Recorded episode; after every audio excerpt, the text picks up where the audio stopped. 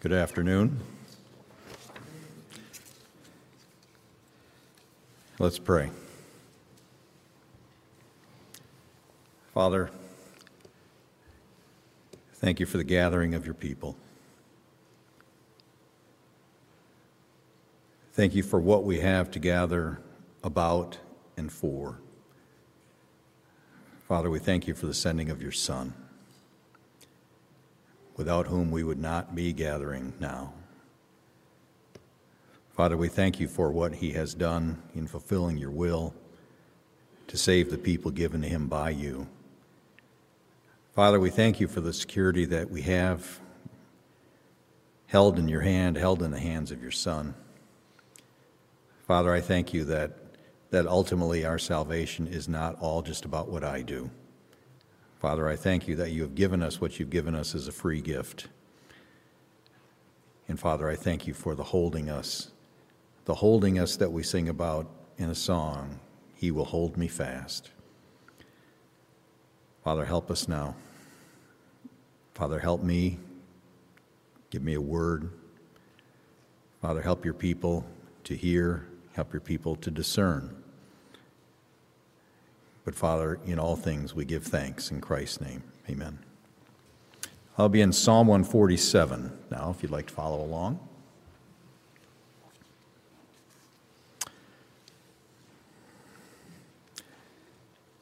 Psalm 147, and I'll be reading the first 11 verses.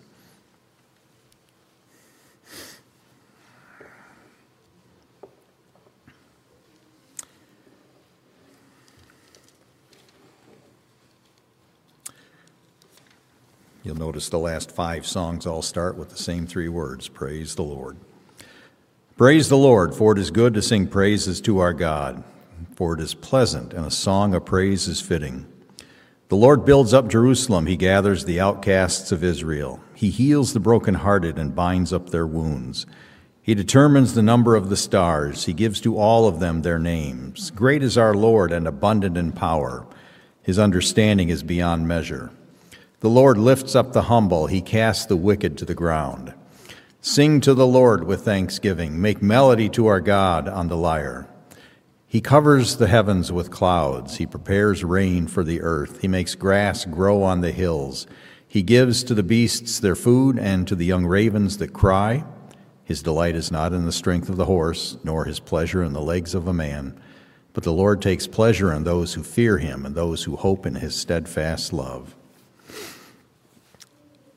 The title of my sermon is Pleasing the Lord by Fearing the Lord.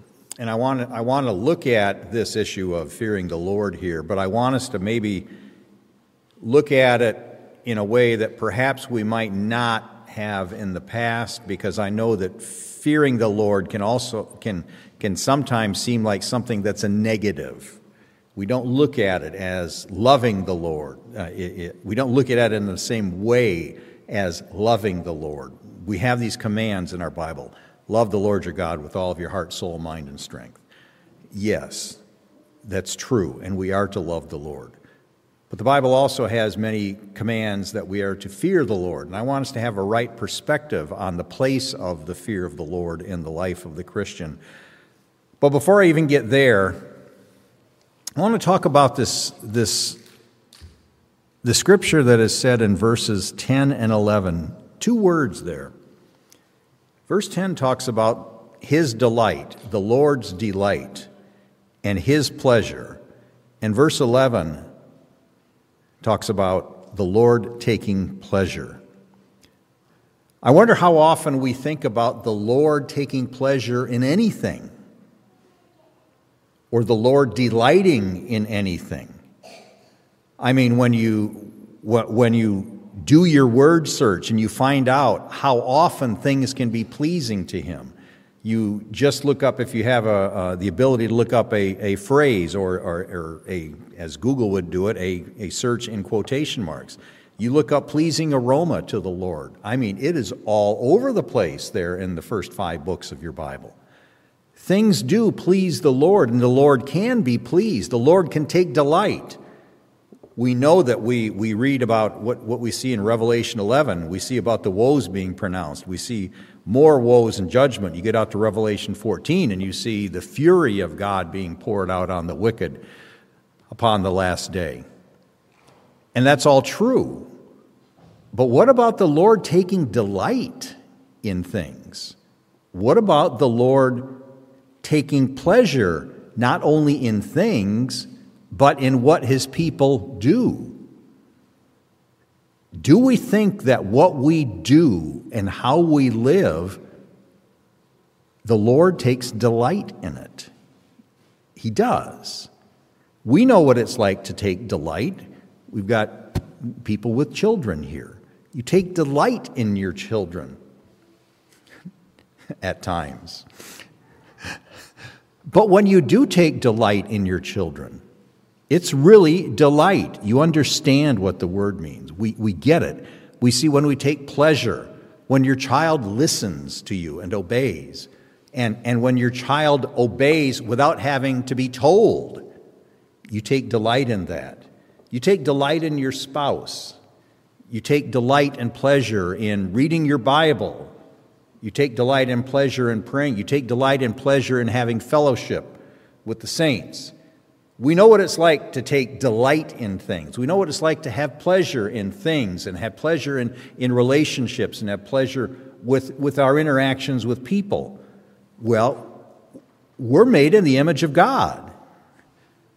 This is not an accident that we can take delight in things and we can take delight in people. Our God takes delight in things and our God takes delight in people. I'll, I'll just give you, we can look at a few examples here. We can go to the Proverbs for, for a couple of them Proverbs 11 and Proverbs 12.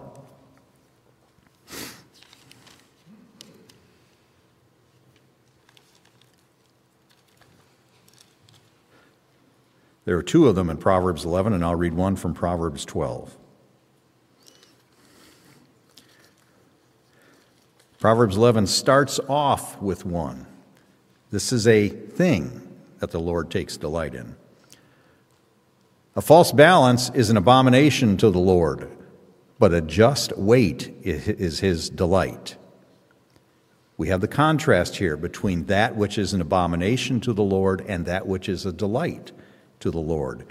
If we move down to verse 20 in chapter 11, those of crooked heart are an abomination to the Lord. Contrast, but those of blameless ways are his delight. Now we're talking about people. Now, I know people are behind false balances in verse 1, but verse 20 goes specifically to people. Certain people are an abomination to him. However, on the other hand, the but there, the contrast, those of blameless ways are his delight. We go to chapter 12. Chapter 12, verse 22, same thing again. Lying lips are what? They're an abomination to the Lord. But, contrast, those who act faithfully are his delight. Think about this. When you act faithfully, you're a delight to the Lord.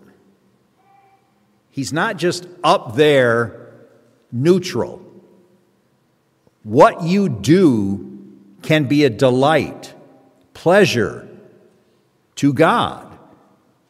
Now, is it, is it different in one sense than ours? Absolutely, because it's divine delight and it's divine pleasure, but it's pleasure and delight nonetheless. And what you and I do, we act faithfully, it delights Him. He doesn't like lying lips. He wants justice in the, the scales back there in Proverbs 11, verse 1. There's the, there's the abomination, but then there's the delight. There's that which he really hates, but then there's that which gives him pleasure. And you and I, as his people, give him pleasure. I, I, I could have preached a whole sermon on, on Zephaniah chapter 3, verse 17, because that talks about the Lord singing loudly over his people. Do we, have a, do we have a capacity for our image of who God is and what He's like where He can sing it all? But Zephaniah 3:17 says the Lord sings loudly over his people. You, you understand what it's like to sing loudly. The, the way you sing in your car when you're by yourself and you're at the stoplight and you're singing along with that song in the car and nobody can hear you. you probably sing a lot louder than you do here. But the Lord is not ashamed of his voice. He has nothing to be ashamed about. So, why would he not sing loudly? And he's singing loudly over his people. Why does he sing loudly over his people? Because his people only do well and good and right because of what he has accomplished in his people. It's his work which he is singing loudly over. And his work here is people in Zephaniah 3. Jeremiah 9, one more about delight.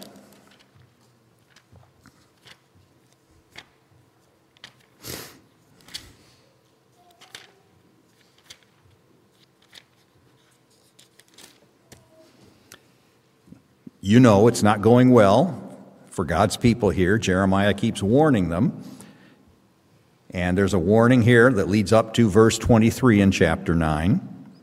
I'll start at verse 23. Thus says the Lord Let not the wise man boast in his wisdom, let not the mighty man boast in his might, let not the rich man boast in his riches, but let him boast, let him who boasts boast in this, that he understands and knows me, that I am the Lord who practices steadfast love, justice, and righteousness in the earth. For in these things I delight, declares the Lord.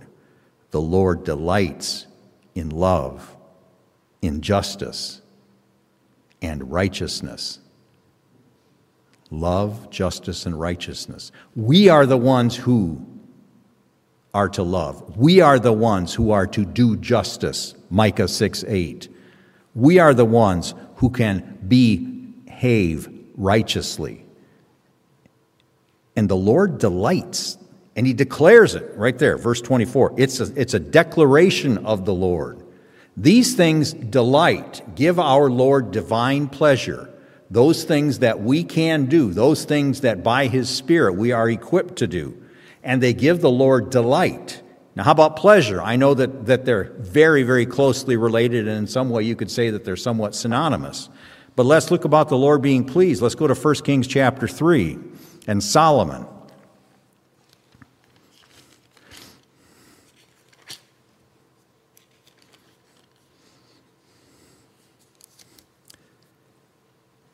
Start at verse 7.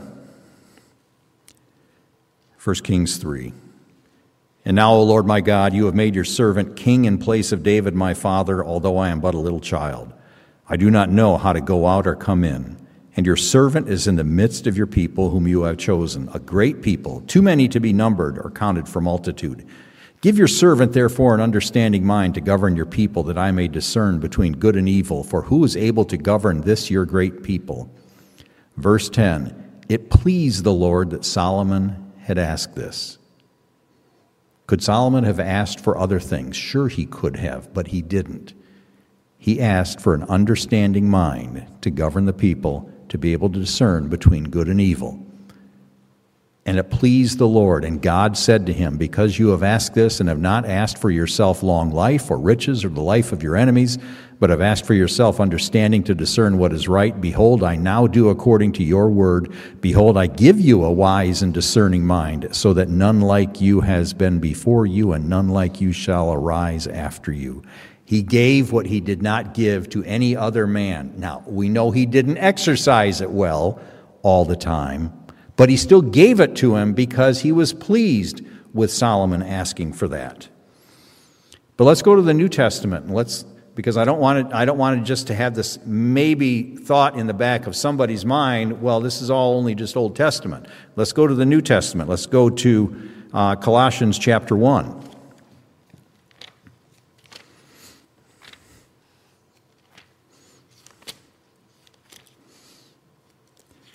The thing is, if things can please and delight the Lord in the Old Testament, he does not change. Things please and delight him still because he is unchanging in his nature and who he is. But in Colossians chapter 1, if we start at verse 9, and so From the day we heard, we have not ceased to pray for you, asking that you may be filled with the knowledge of his will and all spiritual wisdom and understanding, so as to walk in a manner worthy of the Lord, fully pleasing to him, bearing fruit in every good work, and increasing in the knowledge of God, being strengthened with all power according to his glorious might, for all endurance and patience with joy, giving thanks to the Father who has qualified you to share in the inheritance in the saints in light fully pleasing to Him. Christians, fully pleasing to Him.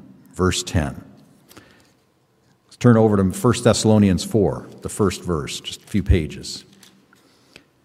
Paul's wrapping up what he's saying to the Thessalonian church.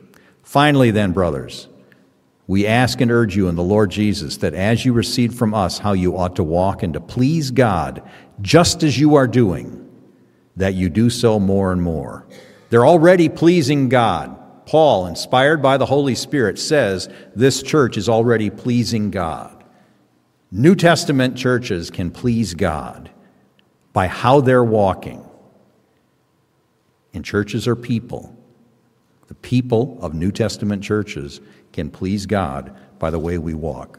Now, I know the, the ultimate one we might be able to look at, and this will be the last one. It's in Matthew chapter 17. The Transfiguration. Matthew chapter 17, I'll start at verse 4.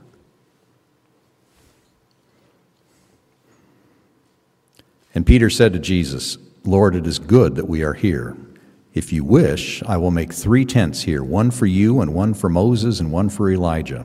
He was still speaking when, behold, a bright cloud overshadowed them, and a voice from the cloud said, This is my beloved Son with whom I am well pleased. Listen to him. A father, really, a mother, should be able to get the message here. When your child does something or behaves in a manner that pleases you, and it may be something that goes beyond what you might call standard being pleased, but you are well pleased with what your child has done, or you are well pleased with what your spouse has done, or at work you are well pleased with what the people you oversee have done. You get what's going on here. How much more? How much more here? God the Father is well pleased with his Son. But my point is here God God has the capacity. This is part of his nature. This is who he is. God can be pleased. He can also be displeased. He, can, he also clearly can be delighted, but he can also be responding in anger.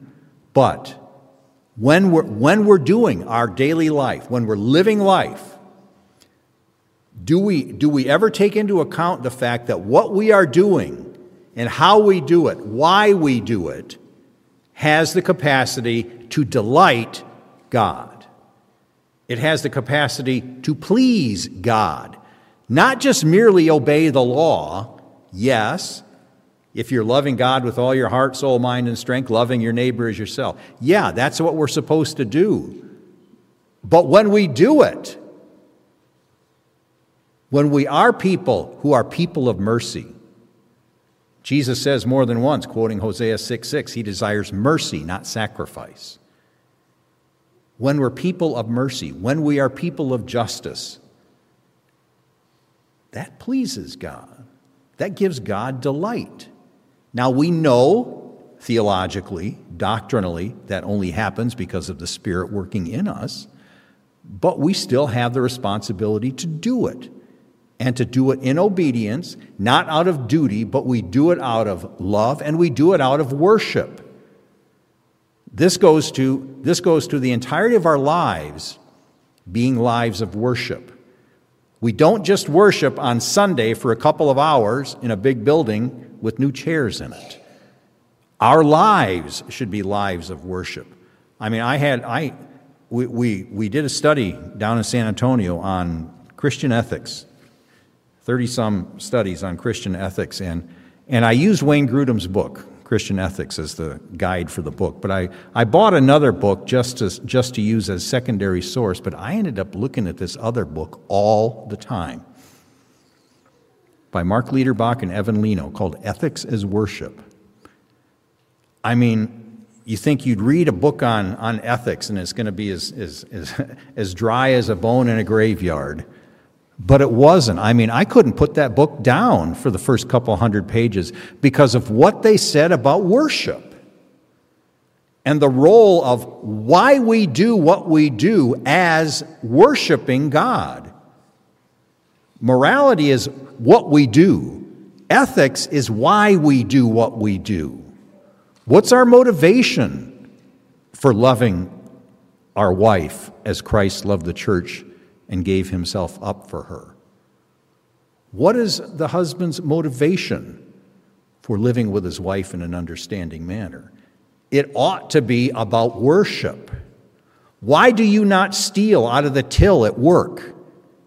You don't steal out of the till at work, not just because thou shalt not steal, but you want to please God because you love God.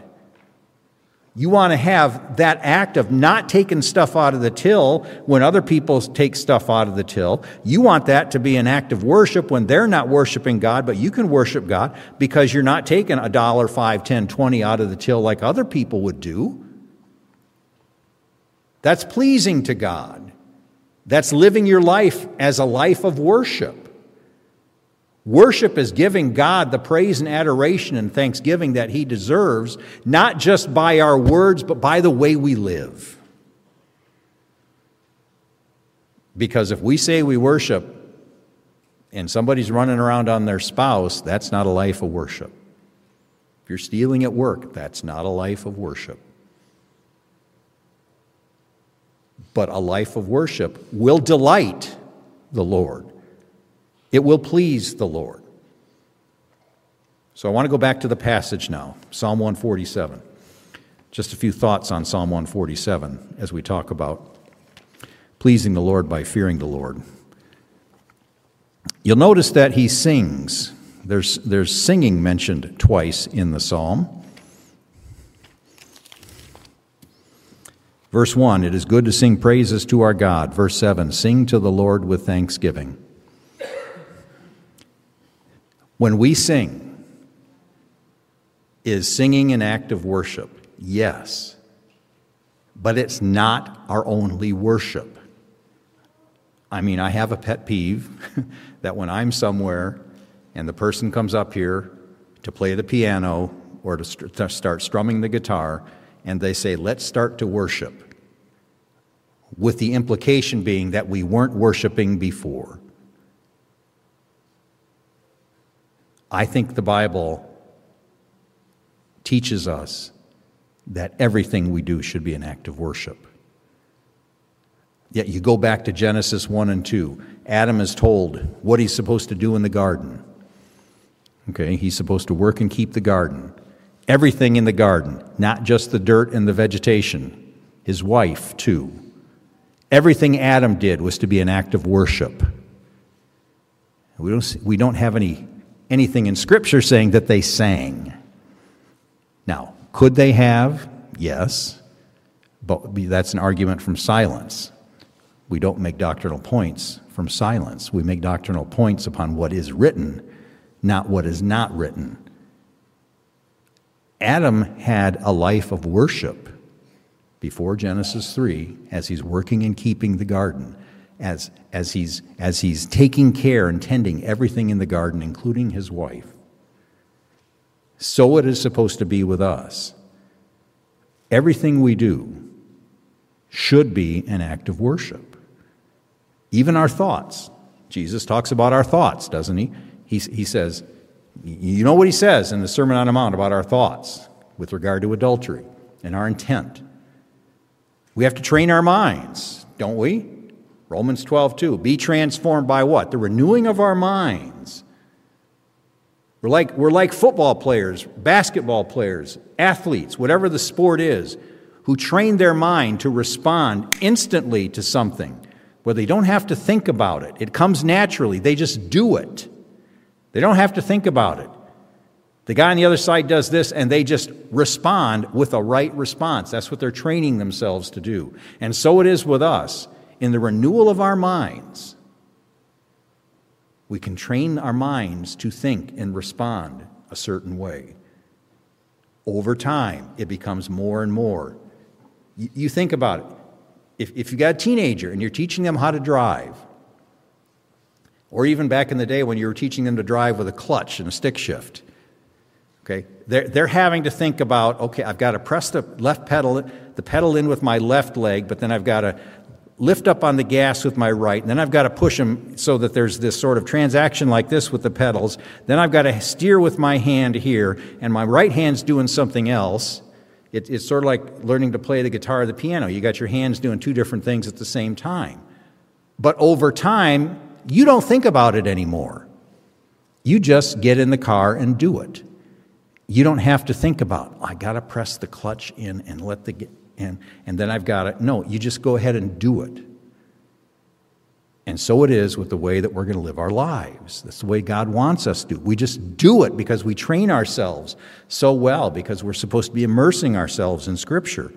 And, and that will lead to, where I'm going to get in a minute, into a right fear of the Lord. But you look at what he does here, what he says. Who, what, who is the Lord? The Lord builds up Jerusalem, gathers the outcasts, heals the brokenhearted, binds up their wounds, determines the number of stars. He gives to all of them their names. Great is our Lord and abundant in power. His understanding is beyond measure. You know it. You see the stories. Every new space telescope finds more stars out there.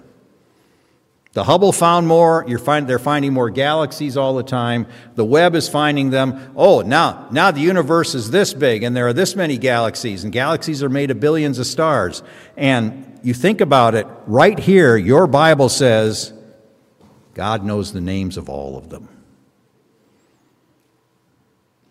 He knows how many are out there. And He won't miss the count by one. Is that a great Lord? Absolutely. And he knows them all by name. You read about the promise to Abraham Your descendants shall be as numerous as the stars in the sky. How many stars could Abraham see? Abraham couldn't see as many as the Webb or the Hubble can see. God knows them all. God knows the celestial bodies by name and he knows the descendants of Abraham by name. Great is our Lord. Verse 6 The Lord lifts up the humble, he casts the wicked to the ground. You know what it says about the proud and the humble in your Bible. But verses 8 and 9 also talk about more actions of the Lord. What does the Lord do? He covers the heavens with clouds. He prepares rain for the earth. He makes grass grow on the hills. There's not one blade of grass that doesn't grow apart from the Lord causing it to grow. He gives the beasts their food. The lions, the tigers, they're not out there going online ordering up a wildebeest for today. He gives them their food. You know what it says in the New Testament about the Lord providing food for the birds. He gives food to the young ravens that cry that's going to lead into the fear of the Lord. And you're going, how does it lead into the fear of the Lord? What, is, what does the fear of the Lord mean? We know that we see these, these accounts in Scripture of men like Isaiah, Ezekiel, John encountering the Lord. And what happens? John falls on his face as if dead in Revelation. Ezekiel falls. Isaiah says, depending upon your translation, I am undone. Isaiah chapter 6. We see Peter with the account with, with the fish. What does he say? Depart from me, for I am a sinful man. Because he, he, he, he can't process being in the presence of the holy, holy, holy God. In that case, the incarnate Son of God. But what is the how, how many times do you see people like that falling to the ground or having some encounter because they're afraid, and what do they get told? Fear not. But at the same time, elsewhere, they're told and we're told, fear the Lord. Well, how can you fear not and fear the Lord at the same time? Well, we're talking about two different kinds of fear. We're talking about two different kinds of circumstances or states before the Lord.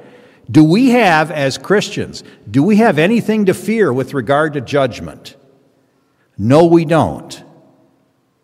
That's why 1 John 4:18 matters because I know I've had people tell me, well the Christian doesn't have to fear the Lord because scripture says perfect love casts out all fear. Does perfect love cast out all fear? Yes. Does 1 John 4 have anything to do with the Christian facing judgment? No. Go ahead later on, read 1 John 4. That passage isn't saying John's not telling his Christian audience that they don't have to fear the Lord anymore. What he's saying is, is that the perfect love that's been described in the preceding verses cast out the fear of judgment for the Christian. Remember, we don't have a judge anymore. God the Father is not our judge anymore. He's our Father now. He deals with us as a Father. He's not dealing with us as a judge anymore. Our sins have been, have been forgiven, haven't they? Yes, they have. Well, We'll talk about that in the Lord's Supper in a few minutes here. But what but okay, if if if that's not what applies to the Christian, 1 John 4, perfect love casting out all fear. That's talking that's talking about the Christian having the fear of judgment cast out is what that passage is talking about. But you still got Jesus telling men in Matthew 10. You still got Jesus telling people in Luke 12, I'll tell you who to fear. Don't fear him who, who can kill the body and do nothing more. I will tell you whom to fear. Fear him who, after he is killed, can cast into hell. Fear him. That's not the only place we have this description of fear. Paul, Paul talks about in 2 Corinthians. Why, do, why does Paul try to persuade people? Because he knows the fear of the Lord. King James says, knowing the terror of the Lord, I do believe. But, but what is the fear of the Lord? The fear of the Lord takes what we see with those guys falling on the ground the Isaiahs becoming undone, the Ezekiels, the Johns. They do that because of who God is. Scripture tells those men, don't be afraid. Why? Well, he's not going to judge you. You're one of his people. But Scripture wants us to take that about him, which does drive men to the ground, and think about how great and awesome he is. That's what's causing men to fall to the ground. The very character and nature and essence of the holy, holy, holy triune God. Peter's in the presence of this guy as they're fishing, casting the dragnets and pulling up all these fish. It's a man standing next to him, the incarnate Son of God. And, and Peter says, Depart from me, for I am a sinful man. He recognized in that moment who he was in relationship to this man. Now, did he know that this was the incarnate Son of God, not the way he knew it later, but still, that thought about who God is and what he does, we've got it here in this passage the great things that he does. He's the only one who can heal the brokenhearted. He's the only one who binds up their wounds. He's the only one who gathers the outcasts of Israel. He's the only one who determines the number of the stars and gives to all of them their names. He's the only one who covers the heaven with clouds. He's the only one who prepares rain for the earth. He's the only one who makes grass grow on the hills. He's the only one who gives to the beasts their food. And he's the only one who gives that to the young ravens that cry and it's because of who God is. We bear his image, but we are not like him. Man has been, I, I, I, read, I read a quote where somebody said something along the lines, I wish I would have written it down, something along the lines of God made man in his image, and man has been trying to return the favor ever since. Man likes to redefine who God is, but God will not be redefined by his creatures. We are to receive him for who he is and what he does. And whatever he does is right. Whatever he does is just. Whatever he does is good and holy. And acknowledging that, not just from a Bible study perspective, not just from a, an, an academic perspective. When you choose not to take money out of the till at work, or you choose to balance the books rightly if you're doing accounting, or you're doing something that you could do what you know to be wrong, and you choose not to, and you do it because in your mind you know that God's watching. You know that God has equipped you to not do that. You know God wants you to not do that. God wants you to be blameless amongst the Gentiles, blameless amongst the unbelievers.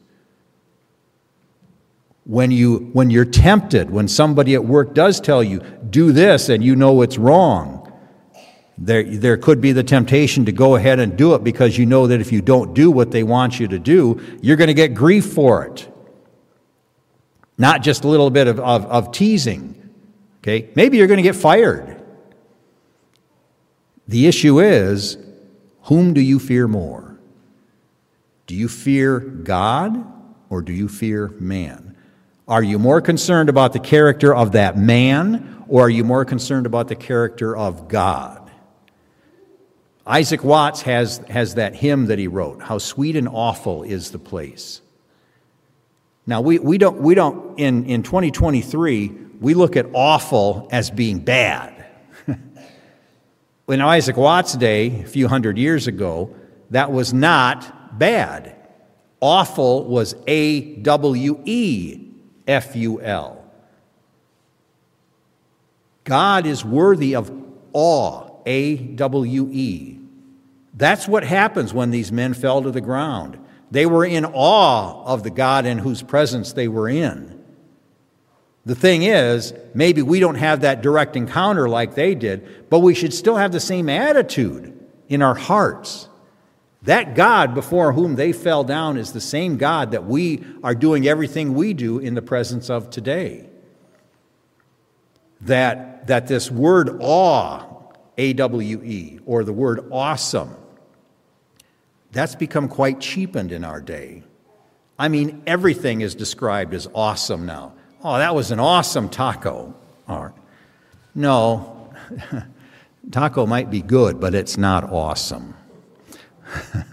or, or, or, or, you know, name your thing. You, you know it. You hear the word awesome tossed around all over the place now. It really has hardly any meaning anymore. But God is awesome. Far more awesome than we really understand. Back in the, in the 90s, I believe, Rich Mullins had a song, Awesome God. Our God is an awesome God. He reigns from heaven above with wisdom, power, and love. I mean, yes, our God is awesome, and there is no other God, but there's no other being awesome like our God. And when we have to deal with life, how does our perception of the character and the being of who God is play into it? Right here in our passage, it says, The Lord takes pleasure in those who fear him. The Lord takes pleasure in those who acknowledge him for who he is in all of his fullness, not just his love. Yes, his love. Yes, his grace. Yes, his mercy. Yes, his long suffering. But what about those times in the Bible where he does things that make you go, whoa, W H O A, not W O E? What about when he parts the Red Sea? We're so used to that story. Oh, it says, okay, he took an east wind and parted the Red Sea. He parts a, a body of water that's reasonably sized with the wind. He commands the wind to come. Couple million people walk through it, and they don't walk through it on muck.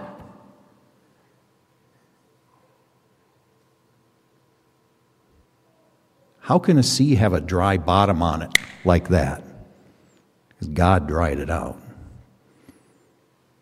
And they walked through the walls of water. And when they got done, what happened? The walls of water came tumbling down upon Pharaoh and his army. Nobody else can do that. No man can do that. No idol can do that. Doesn't that make you go, whoa? Or you read about the, the times when, okay, you got a couple young priests, Nadab and Abihu. They offer strange fire. Do they get taken aside and say, you know, guys, you might not want to do that anymore? What does God do? God strikes them dead. You got some other people, Numbers chapter 16. Korah and his colleagues. They're not happy with Moses. What's God's response? Bring your families out here. The earth opens up and swallows them all. And Israel goes, Whoa. They feared the Lord. Overnight, what happens the next day? They start grumbling again. And the Lord says, Okay. He doesn't pat them on the head and say, You had a bad day. He strikes 14,700 of them dead.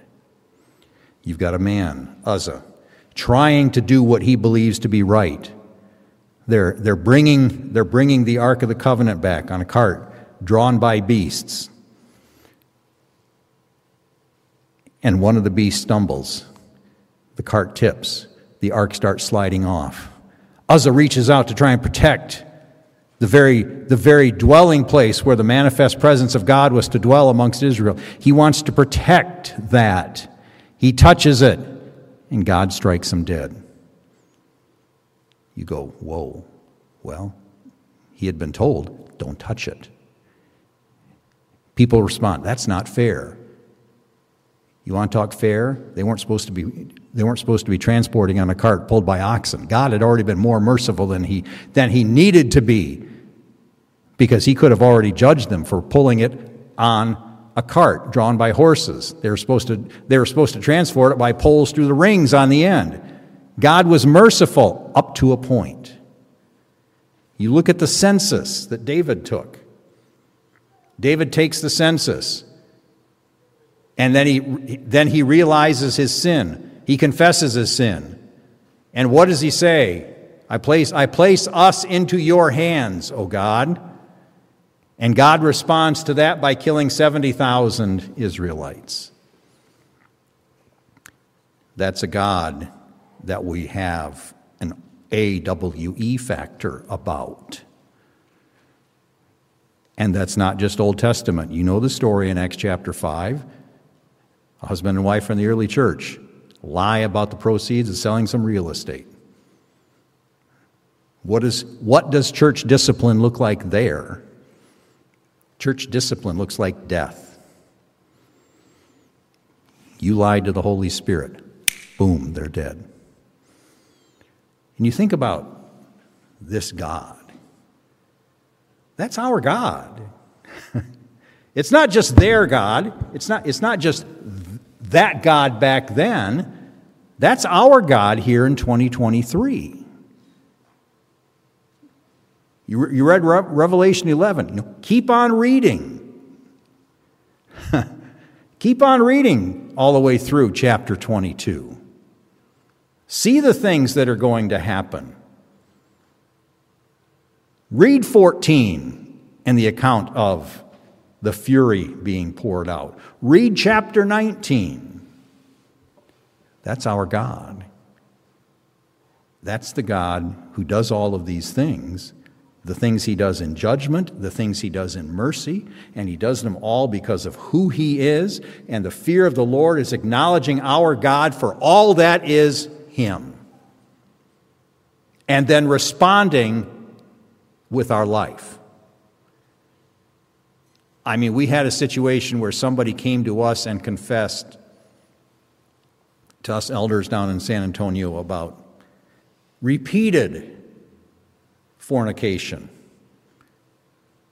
And what they kept telling us was how they feared the Lord. If you fear the Lord, you're not going to do that. you can't. You, you tell me how, how the scripture says the guy who fears the Lord is out there fornicating all the time. Yes. Is he fornicating? Yes. But he's not fearing the Lord. He's not taking into account who God is, who he says he is, who he says he is, because he will say that I fear the Lord and this Lord has made me to be a new creation, but I'm out there fornicating all the time and I'm fornicating in the fear of the Lord. No, you're not.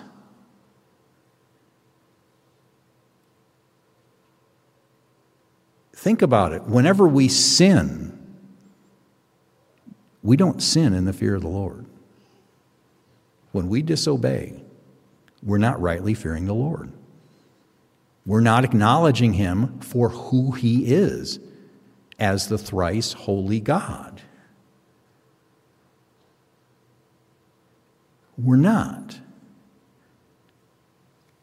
The, the awesomeness of our God, we talk about bigness, immensity, God filling all of creation. Is he everywhere present? Yes. You look at those pictures that they sent that they put out there from these space telescopes. Is the presence of God out there at the end of it? Yes. You and I aren't. We're never going to be. Man thinks he can conquer the moon, or man thinks he can conquer Mars.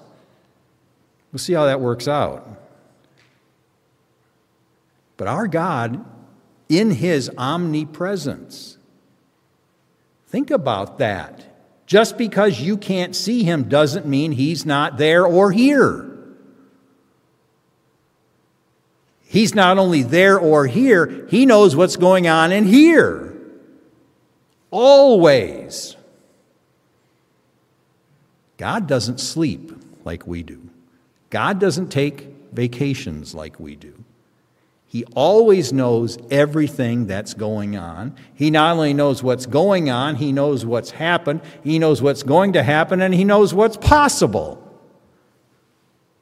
Is there reason then to have a right awe, a right reverence, a right fear of this God? You bet there is. And you know what? If you're a Christian, God has given it to you as a gift. Jeremiah 32 40.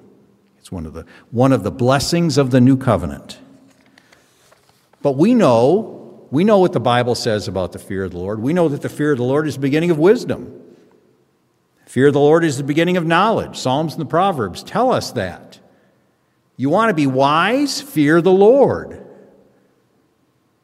Acknowledge Him for who He is all of the time. But what, what does the Bible talk about, about blessings for those who fear the Lord? I'll, read some of them here. The Psalms and Proverbs are replete with these. The eye of the Lord is on those who fear him. The secret of the Lord is with those who fear him. The Lord gives an inheritance to those who fear his name. The Lord gives food to those who fear him. The Lord has compassion on those who fear him.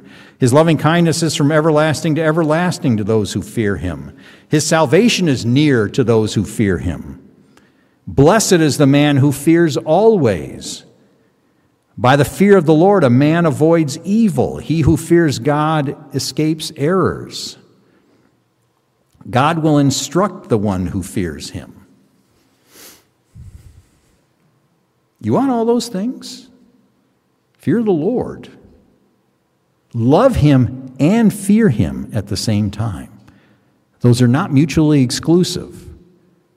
And fearing the Lord is not something that we look at as some, shouldn't be something that we look at as something that's negative that we have to do. Look at it as a blessing in fearing the Lord, in knowing Him, in acknowledging Him for who He is and what He has done. You've got these things that He does in, in these first 11 verses here of Psalm 147. Are we not to fear Him because He does those things? And he can only do those things because of who he is and who he has always been and who he always will be. And you do that, you fear him, the Lord will take pleasure in you. You. Not just the other guy or the other woman, but the Lord will take pleasure in you when you fear him. You hope in him. It says, in those who hope in his steadfast love. Those are the only people who can fear him rightly, are the people to whom he's given the gift of the fear of the Lord. Because you've been born again by his Spirit as a free gift, given you faith as a free gift, given you repentance as a free gift, and holds you in his hand as a free gift. Verse 10 His delight is not in the strength of the horse, nor his pleasure in the legs of a man. Not in what animals, beasts can do, not what men can do physically. The Lord takes pleasure in the spiritual. The Lord takes pleasure in what is matters of the heart. Because there are a lot of lost people who have strong bodies. But a lost person does not fear the Lord. And a lost person cannot fear the Lord rightly. I want us to have the mindset that, that the fear of the Lord is a positive, a positive just like loving Him. Love the Lord your God with all your heart, soul, mind, and strength. Fear the Lord. Those are positives. Don't look at one as, yeah, I really like doing this. Yeah, I really chase after loving the Lord, but I got to fear the Lord. No, don't grit your teeth about fearing the Lord. Fear the Lord. Rejoice in the fear of the Lord. Isn't the character and the nature, the essence of God, something worth rejoicing about? Who He is, what he has done, what he's done in your life. You think about, you think about what, he, what Jesus tells the demoniac right after he gets saved. The guy hasn't been to evangelism class. The guy doesn't, hasn't been to the Bible study yet. He wants to go with Jesus wherever Jesus is going. And what does Jesus tell him? No, you're not coming with me. I want you to go back home I want you to go back home and tell people two things. I want you to go back home and tell people what the Lord has done for you and how He's had mercy on you. Brand new Christian. Jesus says He's able to do that. How much more we who've been Christians for a while? Do we understand in our minds how the Lord has had mercy on us and what He's done for us? That's worthy of awe, of fear, of that reverence, of seeing Him as who He is, even as He makes us in His image, to bear His image. Psalm 50, we see the Lord telling the wicked, You guys thought I was just like you. No, God is not just like us. We bear his image, but he is God, we are not. He is holy, holy, holy, we are not. And God is God. And God wants us to acknowledge that, and that, that is called the fear of the Lord. Recognizing who He is and what He's done, and recognizing how different He is from us, how other He is. And when we do that, Your Bible says the same thing mine does. The Lord will take pleasure in that when we do that.